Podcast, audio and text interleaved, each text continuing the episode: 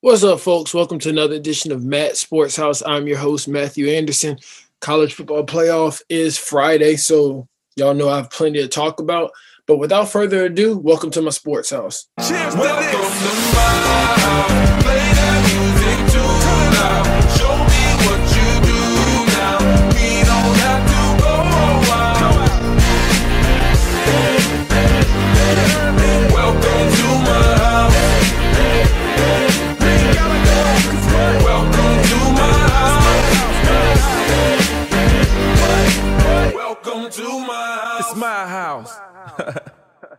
Y'all, this is like Super Bowl week for me. Like the NFL football, NFL is cool and all, but college football is where it lives at. It's where it matters the most. As the SEC commercial say, it just means more.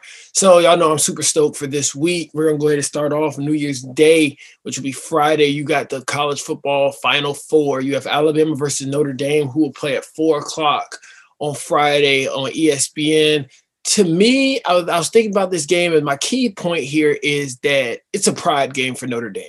Notre Dame, every single time they get to the final, whether it's the final four of the playoff, or even back before, whenever they, I remember they played AJ when AJ McCarron was quarterback at Alabama, and they had that team. They just with Manti Te'o, they just got blown out. So it seems like every time where the big stage is on the bit when they're on the big stage, all eyes on them, they lose.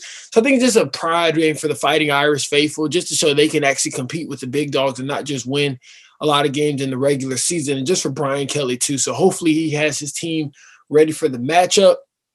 I think there's one if there's one thing Notre Dame can do, I guess I'm about to list a couple things, is one, run the ball, kind of control the clock on offense, uh, run the ball like they kind of did against Clemson in their in the first matchup when they beat them.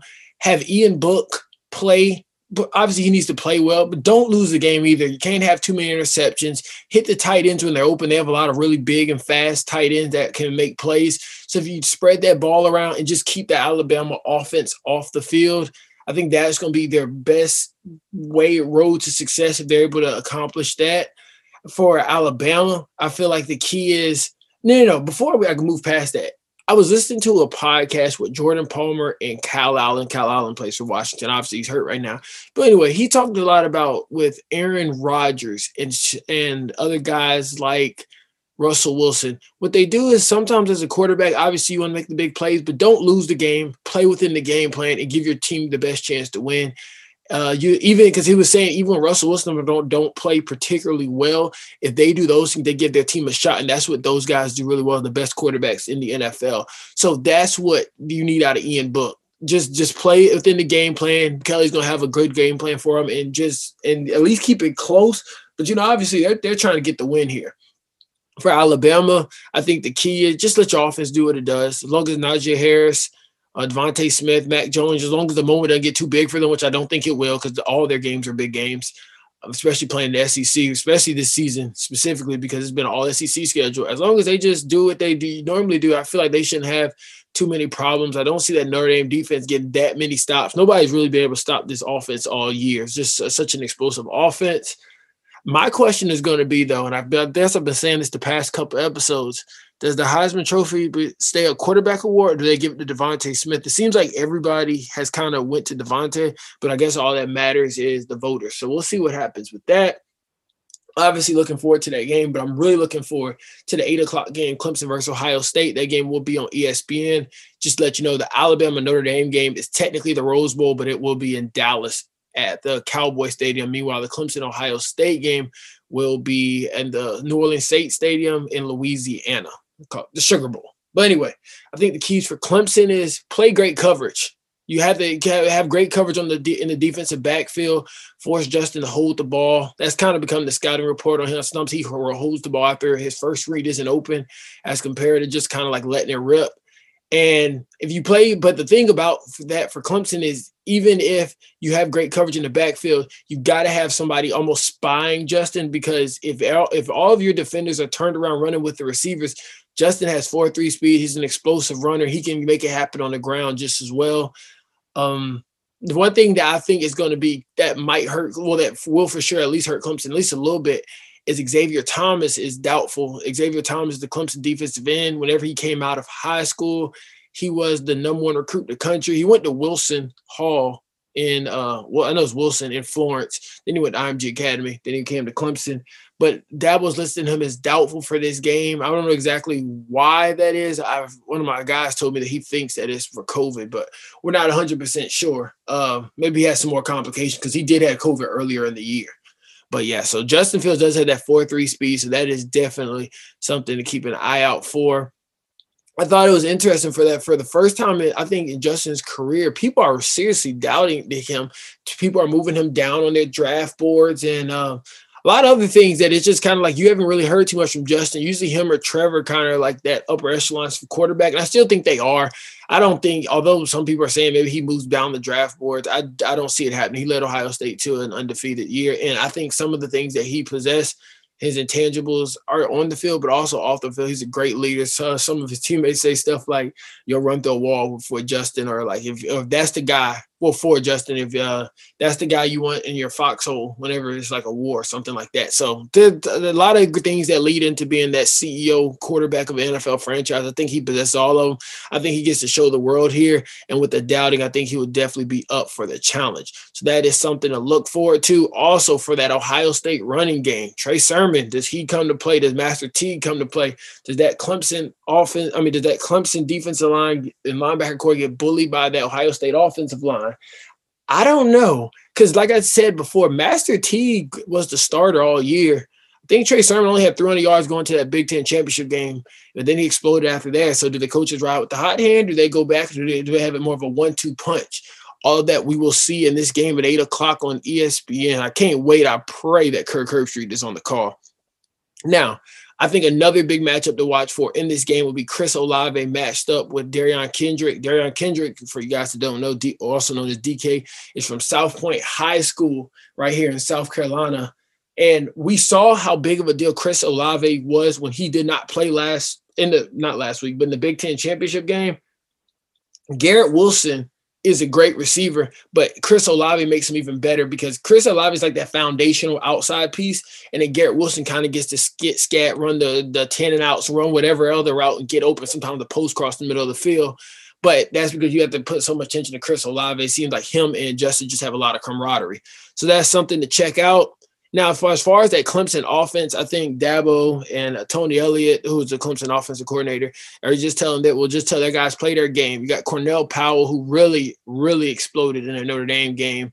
He's a fifth year senior, I want to say. You got Amari Rogers, one of the better receivers, slot receivers in the country. I think he'll go high in the draft. You got Travis Etienne, obviously, and then you got Trevor Lawrence. I think Travis cannot have a game like his first game against Notre Dame. He has to play well in this game. But one thing, just know before these games just start, Ohio State struggles in the secondary. So if we do anything on the secondary, it's extra. Like we've known all year, they've struggled on it. We've lost too many guys to the draft. And and you even see Chase Young, who was a defensive end who applied a lot of pressure last year. He's gone, and that's kind of left an impact on the Ohio State defensive line. But the the remainder guys of the Ohio State defensive line have got to get pressure on uh, Trevor Lawrence. If they get pressure, they give them they give him a chance. And obviously, when you get pressure, your defensive backs get more confident because they know they, they only have to hold their receiver for four, five, six, four, five, six seconds. Then the um, defensive ends or defensive tackles are on the quarterback. So that is something to look forward to. I'm picking Alabama and I'm going with Ohio State and the Buckeyes. It's the year the black quarterback. I got to see Justin Fields rise to the challenge and beat uh, Trevor Lawrence. Those two have been always been one and two. Trevor and Justin. It's like okay, he's the best in the country. He's the second best. They're two different types of quarterbacks. So uh, they're more of the same a little bit because Trevor Trevor showed in this game last year he can't run the ball really well. But yeah, I'm rolling with Justin, and we're gonna see what happens in that game. So more from that game after in next week's podcast. Now we're gonna go here really quickly to the Liberty Coastal game that took place Saturday. I told you guys, I told, okay, first of all, the final score was 37 34. Liberty gets the win. I told you guys that Malik Willis was the truth. He's a big time ball player. For a little backstory on him, he started off at Auburn. He didn't win the starting job. I think when I want to say it might have been before Bo Nix came, right before then. And so he went to Liberty, would join Hugh Freeze and staff, and it was a good move for him. You always got to do what's best for you in college football, sports in general. But in this game, he went 19 for 29 with 220 yards in the air, 21 carries, 137 yards, and four touchdowns on the ground.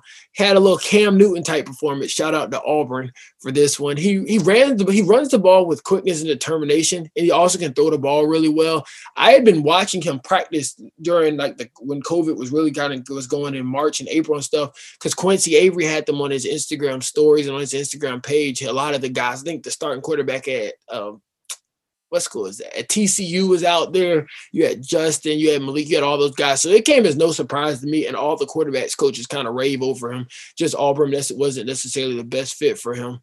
I would say that Coastal got lucky in this game today even went to overtime simply because the Liberty running back decided to fumble the ball going into the end. Well, he didn't really fumble it. He more so placed the ball on the ground trying to not score a touchdown. You got to go back and watch the end of you're not understanding what I'm saying because you kind of had to watch the game. But they basically he was trying not to score so they could just kick the field goal and win. He tried to put the ball down the one yard line.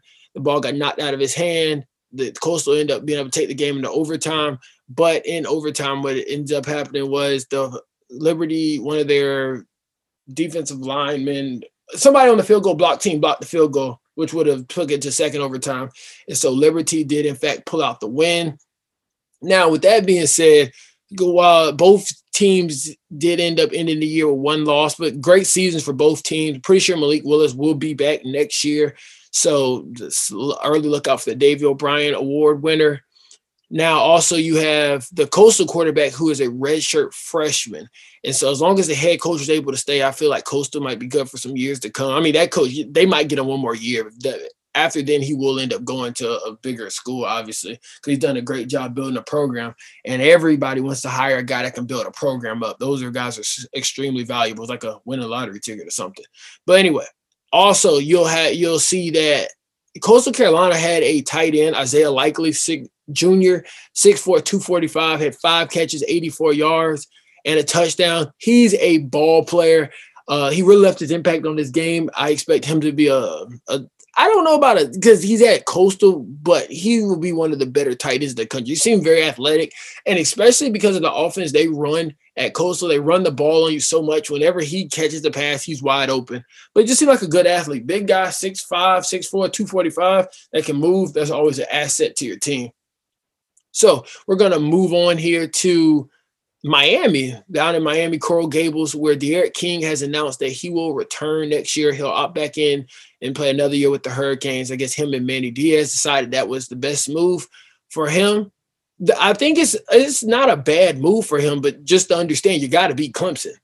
Like there's besides North Carolina, they had a good year, but you just got to beat Clemson. I don't know if they'll be able to get that job done, but he's but obviously this is a loaded quarterback draft, so that makes sense too. But just come basically come back to school and beat Clemson. Can you make it happen or can you not?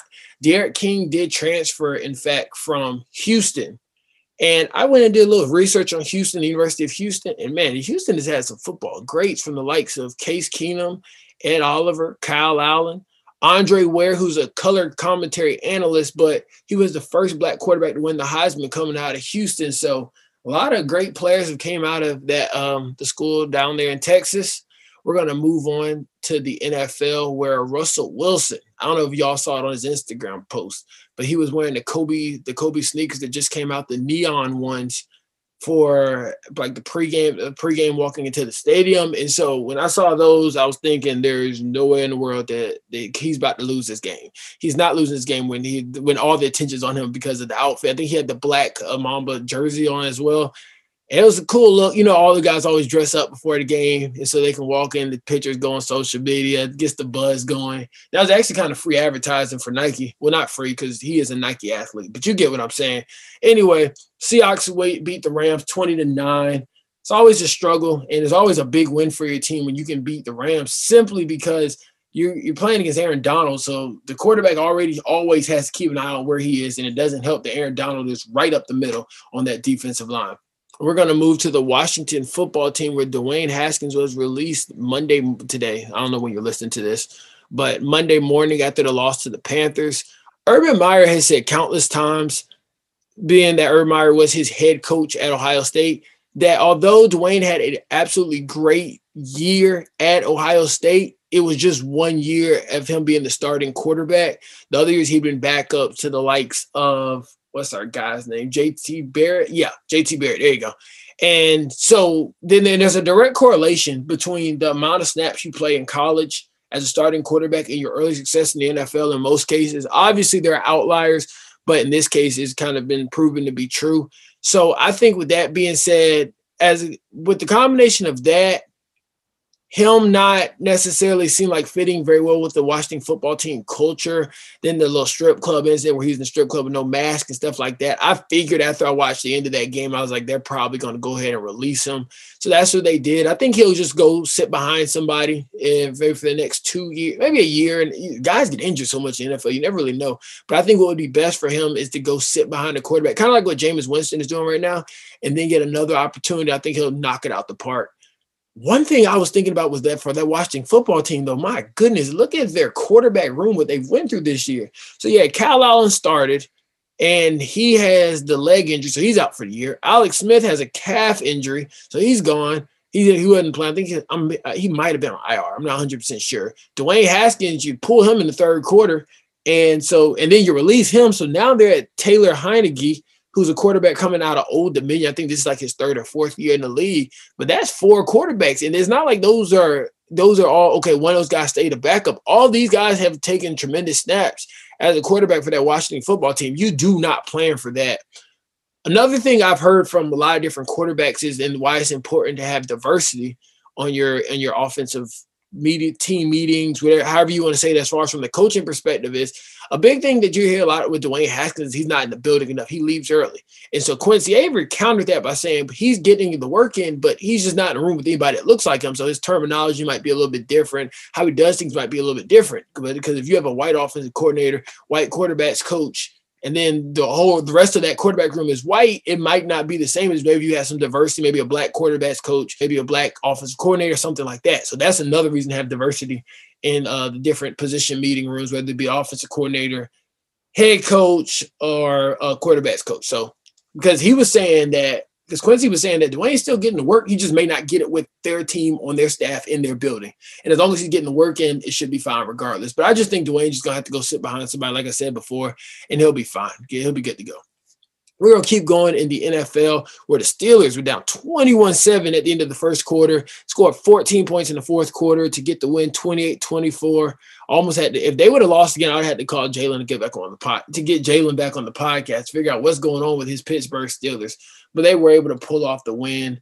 And last but not least, you guys, I know this is primarily a football podcast, but the Mavericks, how about the Mavericks beating the Clippers? The final score is 124 to 73. The 51 point win on Sunday. But I looked at the box score, y'all, the score was 77 to 27 at the half. That's like when Carolina plays, I don't know, give me a team in the SEC, like Texas A&M. No, I don't think Texas A&M is a good example. That's like when Carolina plays Western Carolina in basketball, women's basketball. You do not expect to see that though in the NBA. Like, what is going on? I know, I know Kawhi Leonard did have a uh, had to get stitches or something because I saw his mouth was bloody or something like that. But goodness gracious, 77 27. Oh man, some cuts might have to get made to that roster. Like that's that is absolutely unacceptable. The 51 point win is crazy. But the up 50 points at half, 27, that's usually like a middle school basketball game sometimes when a good team plays a bad team, like a 50 point differential. But y'all, that is all I have for you for this week on Matt Sports House. I appreciate you listening. Make sure you rate, uh, follow the Instagram account Matt Sports House. Two S's right there, the S at the end of Matt's, and then that's to begin Sports House. Look forward to the uh, next week's episodes, and we will sum up what happened in the playoff. Thanks for listening. Road getting narrow, slimmer and slimmer. Pray to God that I forget. Try my best not remember. It's a cold, cold world, and I was born in December.